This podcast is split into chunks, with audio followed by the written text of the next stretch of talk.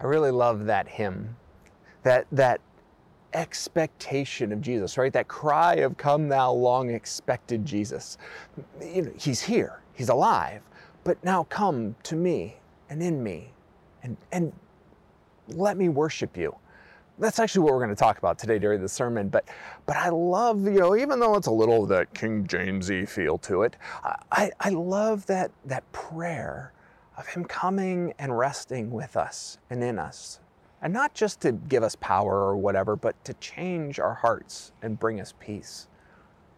That's, that's really what this message of this baby is all about.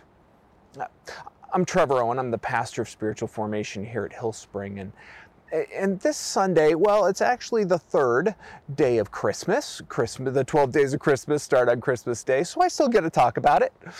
And we're going to talk about the Magi. Now, if you've been following our sermon series, we've worked our way through Luke and the annunciations from the angels and different different people, you know, declaring that Jesus was here. But today I want to talk about sort of a, a footnote story that comes out of Matthew to that. Now, we're going to talk about the Magi, the, the three kings, the three wise men, whatever they get called in contemporary Christian, right? I mean, if you if you pick up any coloring book or turn on the radio, you hear "We three kings of Orient are." They're kind of famous and synonymous with it. And in fact, if you come to our Living Nativity, it's pretty amazing. I mean, we, we have live camels, and these guys come in with the camels and they circle around up here and they come down, and, and the three kings get off, you know, with their with the treasures and their little entourage, and they end up coming forward and kneeling before baby Jesus here, and the camels sit right there in the corner and, you know, make life difficult for their camel handlers. It's a beautiful image. And it's this, this sense of, of even the rich and the powerful bowing down before Jesus, which is really cool. And if you go check out our Facebook page or our website, you can see the streaming nativity that we filmed this year, which is awesome. But here's the thing it probably didn't happen that way. In fact, if you go into Matthew, by the time the Magi show up, Joseph and Mary are living in a house with a, a young Jesus. I mean, he's probably eh, somewhere under the age of two, most likely. But, but this is what Matthew tells us, starting in Matthew chapter 2. It says, After Jesus was born in Bethlehem of Judea in the days of King Herod, wise men from the east arrived in Jerusalem, saying, Where is he who has been born King of the Jews? For we saw his star and its rising and have come to worship him. I mean, this would have been huge. Like all of a sudden, eh, you know, eh, we don't know how many there were, right? I mean, there could have been three, there could have been 12, there could have been a huge entourage, and, and probably a very large one, though they were probably riding camels probably a large group from somewhere over in Persia, Iran, or, or that area, um, had come. Now, they had been watching the stars.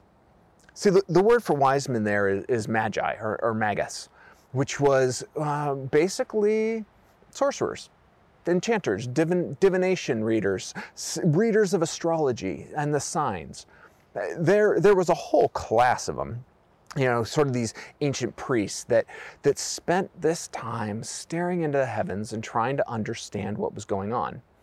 Now, they would have known that there were prophecies that had come out of Israel of a, a great king now, the Jewish people thought that this great king would eventually rule the world. Mm, the rest of the world probably wasn't that far along on understanding it, but they would have picked up on these prophecies that there was this great, powerful king coming, somebody truly significant. And, and these magi would have been looking to the heavens, and it, and it says that they, they saw this star, right, rise. Now, there's a lot of debate as to what that star was.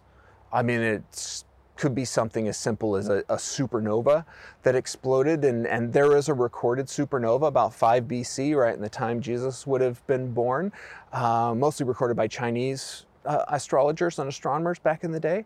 But maybe it was this, you know, supernova that, that showed up and they led him to it. Or also Halley's Comet was on rotation, and usually there was a sign of uh, some kind of significant event in the world that was going to take place when a comet would appear. And actually, it would have been pointing into Leo, which was, you know, the lion of the tribe of Judah. There's some possibility that that, that tied in. The other option could be just like this last week, where we saw the Christian or the, the Christmas star, the, the conjunction of Jupiter and Saturn. Now, actually, if you scale back to about 5 BC, the same thing happened.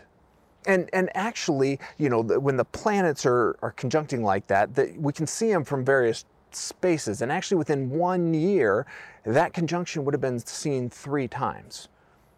In fact, uh, according to Raymond E. Brown, the great conjunction of Jupiter and Saturn took place three times that year in the zodiac constellation of Pisces. Pisces is a constellation sometimes associated with the last days and with the Hebrews, while Jupiter, an object of particular interest among the Parthian astrologers, was associated with the world ruler and Saturn was identified as the star of the Amorites of the Syrian Palestinian region. The claim has been made that this conjunction might lead Parthian astrologers to predict that there would appear in Palestine among the Hebrews a world ruler of the last days, which I think is really cool. But it's also circumspect. But regardless of how this all played out, right, there's this sign that appears in the heaven, and these pagan astrologers and sorcerers read it and go, We need to go and find that guy and pay tribute to him. We need to worship this child that has been born. It's pretty remarkable, isn't it? That these pagan people that had very little understanding of God were spoken to and called by God to come and worship this child. Now, uh, they weren't entirely in the dark. I mean, they had read the, you know, the ancient Hebrew Old Testament and the Torah and been given, you know, sort of a heads up of, of Israel and, and Yahweh. And in fact, if you read in Numbers, know, about 20, chapters 24 through 26, there's the story of Balaam, who comes from that area, is from the Medes and the Persians, who was a magi. And he actually prophesies over the Israelite people. In fact, it says in, in Numbers 24 17, a star will come out of Jacob, a scepter will rise out of Israel. I mean, those are words by an ancient magi. But that aside, I mean, that would have happened hundreds of years before, and it, it wouldn't have really been on their radar until something showed up and they started seeking, trying to understand. What is God trying to tell us through the universe? And I think it's really cool how God has built into the fabric of our world his fingerprints for us to chase down when we're seeking, when we're looking. I mean, even Romans chapter 1, verse 20 says, For since the creation of the world, God's invisible qualities, his eternal power and divine nature have been clearly seen being understood from what has been made so that people are without excuse. You see, no matter what is going on in our world, God is at work seeking each of us. In fact, all over the world, God is at work speaking to and calling people to Him. Now, we'll get into kind of what that looks like in a second, but, but I want to hear, I want you to hear that that these pagan sorcerers see this star, search out what it means, and then pack up everything and come to give tribute and worship to this baby. I mean, it's a remarkable story of seeking and pursuing God which of course they do. They pack up, they head that way, they show up in Israel, they see King Herod, because of course you go to the current king of Israel, right? Herod, Herod the Great. And they come to him and they, they say to him, Where is this, you know, king of the Jews that has been born? We, we want to worship him. We saw his star. And there's such a different reaction in Israel. When King Herod heard this, he was deeply disturbed and all Jerusalem with him. So he assembled all the chief priests and scribes of the people and asked them where the Messiah would be. In Bethlehem of Judea, they told him, because this is what was written by the prophet. And you, Bethlehem, in the land of Judah, are by no means least among the rulers of Judah, because out of you will come a ruler who will shepherd his people. Then Herod secretly summoned the wise men and asked them the exact time the star appeared. He sent them to Bethlehem and said, Go and search carefully for the child. For when you find him, report back to me so that I may go and worship him too. You know, you would think, right? There's this entourage from the east that has seen these signs and is seeking God, this prophesied Messiah. Shows up in Jerusalem, says, Hey, we're here, we've got gifts, we want to honor this guy. You would think the people of Israel would go, Our Messiah has arrived, yay! And you don't see that. You see them being deeply disturbed and afraid. You see, there's a huge contrast here between those who, who really have no business trying to understand who Jesus was, who Yahweh was, and the people who really should have known him, that were his people. I, I, mean, these foreigners go on this huge journey to find and worship this child based on some signs in the heavens. And literally, the, the priests and the prophets and the king Herod, who's ruling over them, have these prophecies and can even say where he's born, and yet they're not at all interested in worshiping him. They're more interested in worshiping their power, what they have. I mean, Herod was on the throne, and eh, the more powerful people get, the more paranoid they get that they're going to be, they're going to lose it. And so, even this prophecy of a young baby terrifies Herod, terrifies the religious leaders and they they get deeply disturbed and they're like what what what is going on? No we we, we don't yeah we need to figure out what to do with this. You know it's pretty amazing from his birth until literally his death jesus finds himself at odds with the ruling powers. And it's because of his message. His message that says it's not about the power struggles of the world. It's not about might. It's not about getting ahead. It's not about prestige. It's about love. I mean, this is the message of Jesus, right? He lays down all his power for the sake of coming and being born in a stable and backwoods place, powerless. And that message, strangely, grates on the soul of people who have stuff. Of course, that doesn't mean that they don't pretend to be religious. And I see in this a huge warning. And I think about that often in our world when there are political people or athletes or whatever, actors, that claim to have faith. They say, oh, yeah, I'm on God's side. I want to worship him. You know, he, he's, he's, you know, I, I'm his man. But they can have very dubious motives. There's a lot of power in allying yourself with people of faith right? Just a little aside. But Herod, Herod is saying, hey, I want to come and worship this child. And the Magi are like, okay, I'll, we'll go find him and tell you. Eh, false motives. The story continues though, because the, the Magi leave. And it says in Matthew 2 9 through 12, after hearing the king, they went on their way. And there it was, the star they had seen at its rising. It led them until it came and stopped above the place where the child was. And when they saw the star, they were overwhelmed with joy.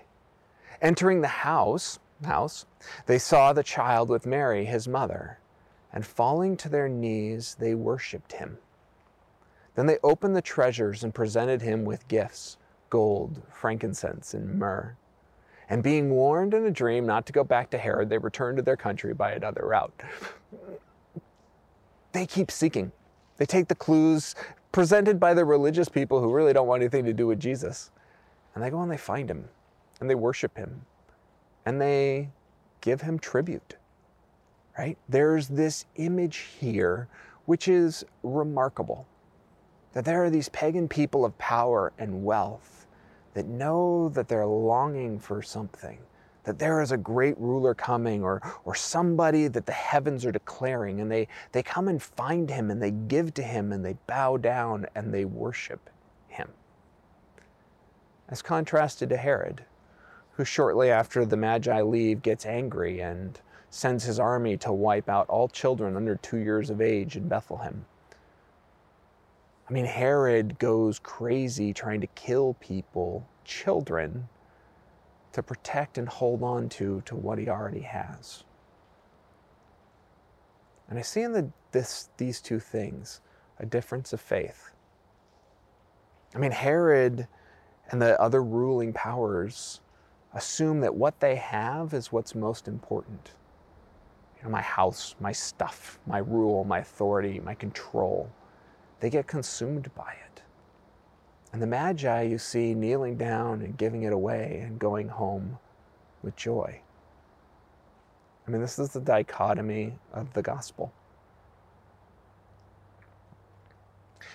You know, there are so often that we miss the significant things of life faith, hope, love, peace, joy because we get so stuck on clinging on to and holding on to our own stuff.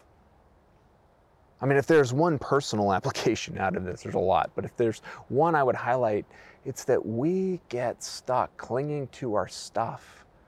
And the worries and cares of this world crush out our faith, our ability to really see Jesus. I mean, Matthew picks up this thread later, and when he's describing Jesus preaching, and, and Jesus says to his disciples, If anyone wants to follow after me, let him deny himself, take up his cross, and follow me. For whoever wants to save his life will lose it, but whoever loses his life because of me will save it. For what will for what will it benefit someone if he gains the whole world yet loses his life? Or what will anyone give in exchange for his life? You see, the Magi find hope and joy and excitement in seeking Jesus and giving to him. Whereas Herod ends up in a few verses losing his life and his throne and dying with nothing. Because the Prince of Peace doesn't come to control the world, he comes to bless it, to encourage us, to give us hope, to say it's not about the power and the stuff and the money, it's about laying our lives down, loving others, serving them. And that is a message the world needs to hear. I mean, that is the gospel. You know, it makes me think, thinking of these magi, who around us has seen symbols and signs of God and just need a little point of clarification as to how to worship Him or who He is? You know, about three years or so ago, I was in Iraq, in Kurdistan. And I was working in these refugee camps. And I and we came to this place where uh, the, one of the tents, right? And there's a family of about nine that lived in the tents. And and one of them, they had asked us to come and try and talk to and counsel the husband or the father in this house.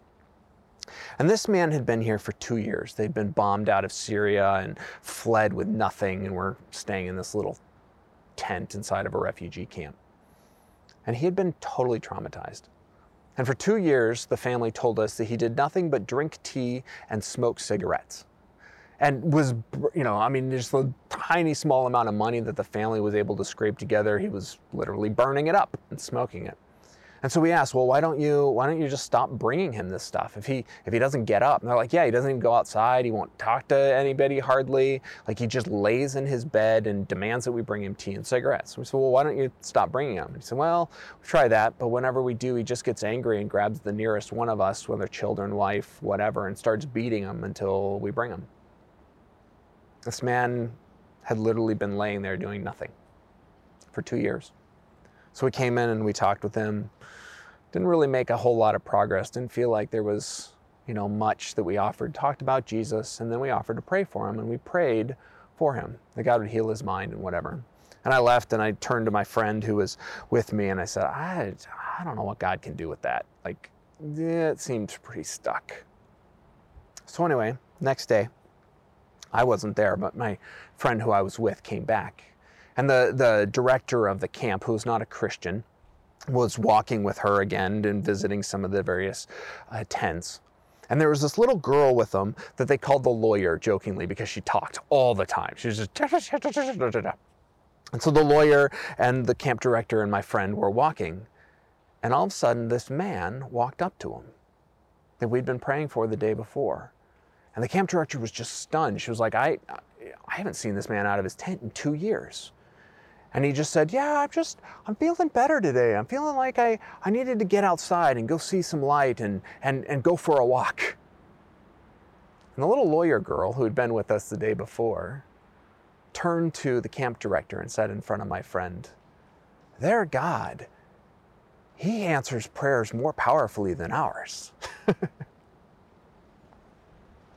see, God is at work. And when people see God at work, they notice, they pay attention, they bow down, they worship.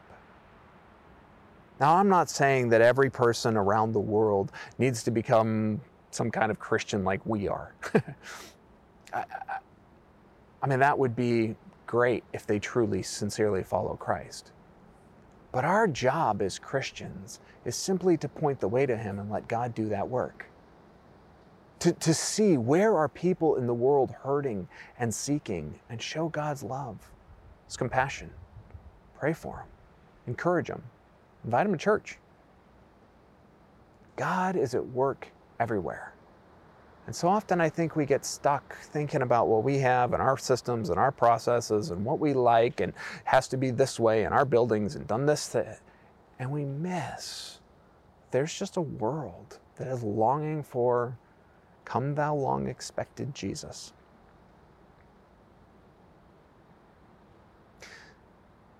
Can I challenge you? This 27th of December, it's the end of 2020, and it's been a crazy, weird year.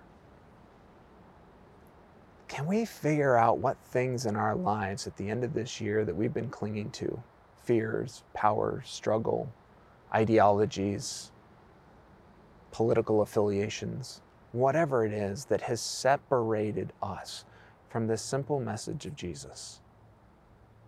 I came to lay my life down, to set aside power, to simply love people, to reach out to them, to encourage them, to give them hope and peace. That is a message the world is longing for. Whether you're a pagan sorcerer in Persia or cashier at the grocery store down the street, or maybe your spouse or child. Let's let's worship this King of Kings, not just in words and deeds, but with our actions. Let me pray. Jesus, I thank you that you became nothing for us, that you laid your life down.